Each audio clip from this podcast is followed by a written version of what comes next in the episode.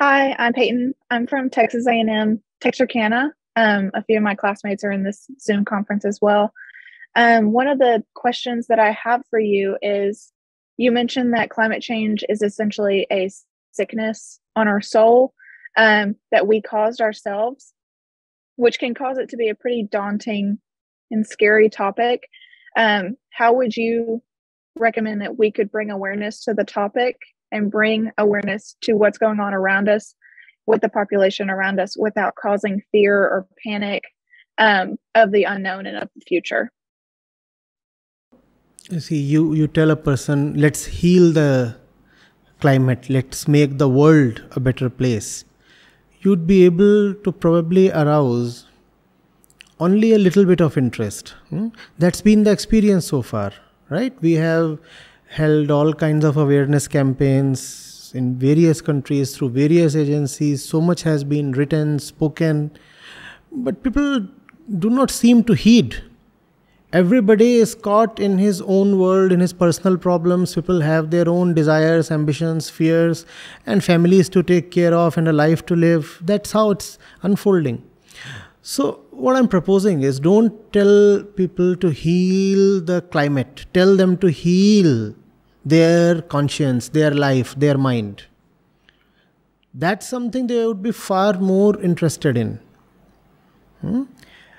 And if they can take care of their lives, their minds, their thoughts, the climate will be automatically taken care of. You will not need to bother so much about the climate. Because the climate change I'm asserting is nothing but a consequence of how we are on the inside. So let's treat the inside and let's keep the climate agenda a little aside for a while. When I say aside for a while, that does not mean that we neglect it or make it secondary. What I'm saying is, you bring out, first of all, the the the core cause, the fundamental cause behind the crisis. Secondly, you bring out that which is useful, that which will practically work. Hmm? A fellow is emitting so much smoke and is burning so much fossil fuel because he is not contented within. Can we display this to him? Can we can we first of all understand that the entire ecosystem is actually constructed to feast on our sickness and our hollowness and our vulnerabilities. And therefore, one cannot rush to this system if one is uh, feeling unwell inside. If you go to the system that's, that feeds on your sickness, obviously it is not going to heal you, right? The system is not a doctor, the system is a predator. If you are not well, you do not go to a predator. That's exactly the condition the predator has been hoping for. You don't want to be seen in that condition, not by him at least. Hmm?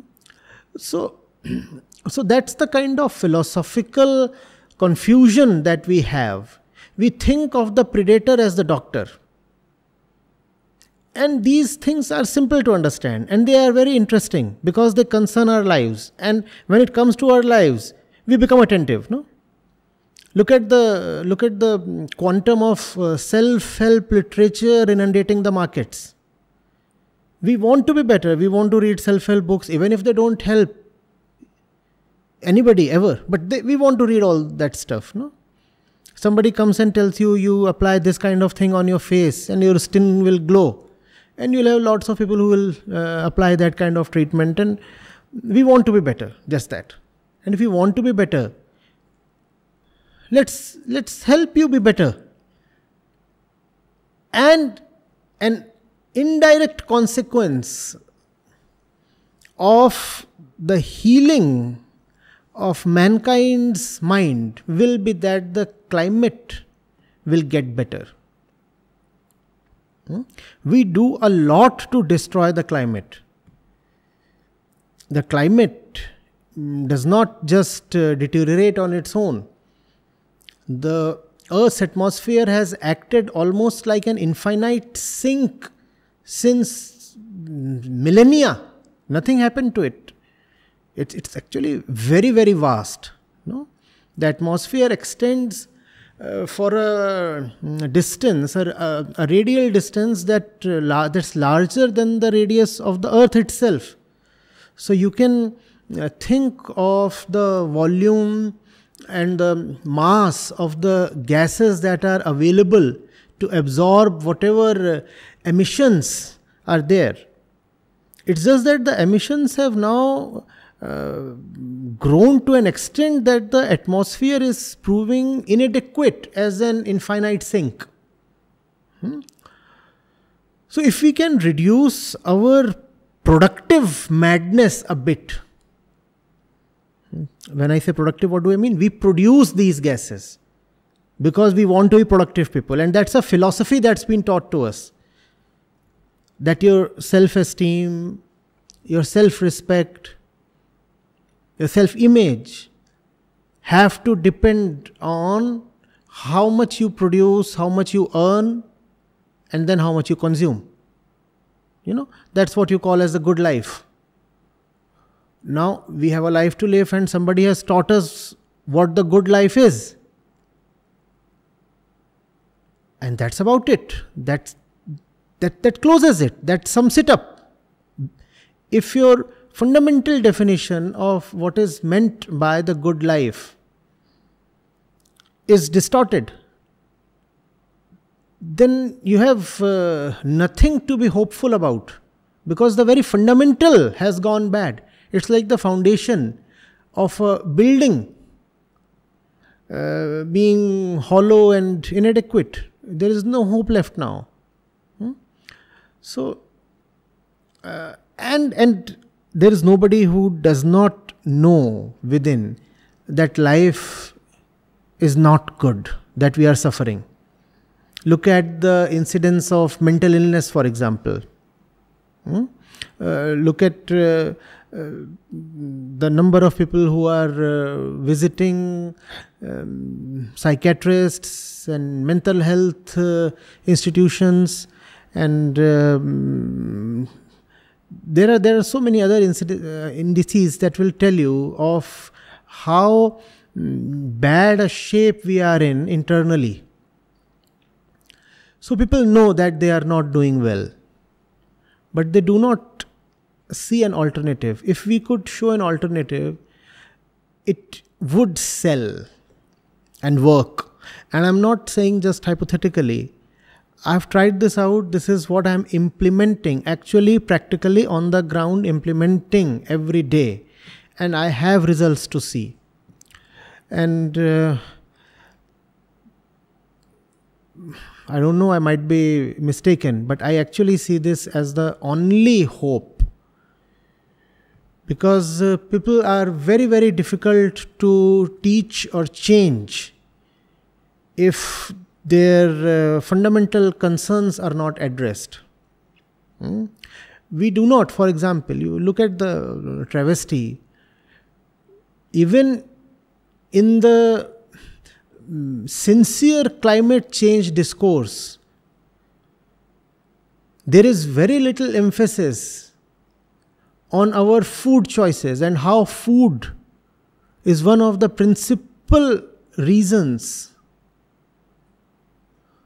behind climate change. Nobody wants to talk about it because, you know, food is such an integral part of our life. If you want us to make cosmetic changes, probably we would agree. But nobody wants his, uh, his core food habits to be challenged. Huh? It won't succeed. It won't succeed this way. It's just not going to succeed. If we are, if we are unwilling to talk, even even talk about the the principal reason that leads to the climate crisis. Uh, do we really um, genuinely hope to succeed in tackling this crisis? I don't see hope that way. But if we can, uh, if we can demonstrate that it's not about the climate, it's about your life, and life not merely in the material sense. Life not in the sense that if temperatures will rise, then you will feel uh, discomforted. Huh? Life not in the sense that if temperatures will rise and uh, you live in a coastal city, you might lose your home and your comforts. No, not in that sense. Life in the internal sense, life in the mental sense. The more you are agitated within, hmm, the more you are feverish within. That internal fever is uh, showing up as an increase in external temperature. Hmm? That that external fever is a mirror of the internal fever. That's what we need to show. And uh, then we need to hope that uh, people will be interested in uh, bringing down their internal fever at least.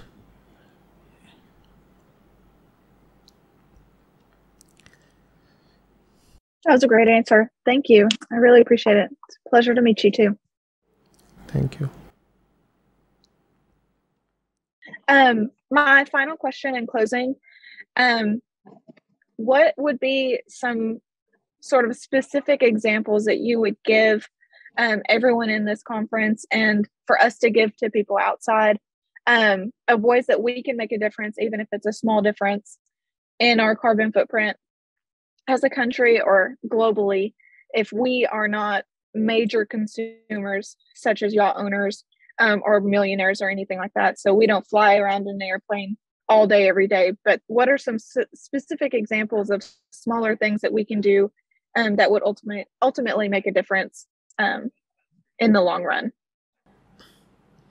I don't know whether it directly answers what you have said, but one example that comes to me is that you know you go out and you find people consume, and we said uh, climate change is nothing but the imprint of our tendency to consume a lot. Hmm?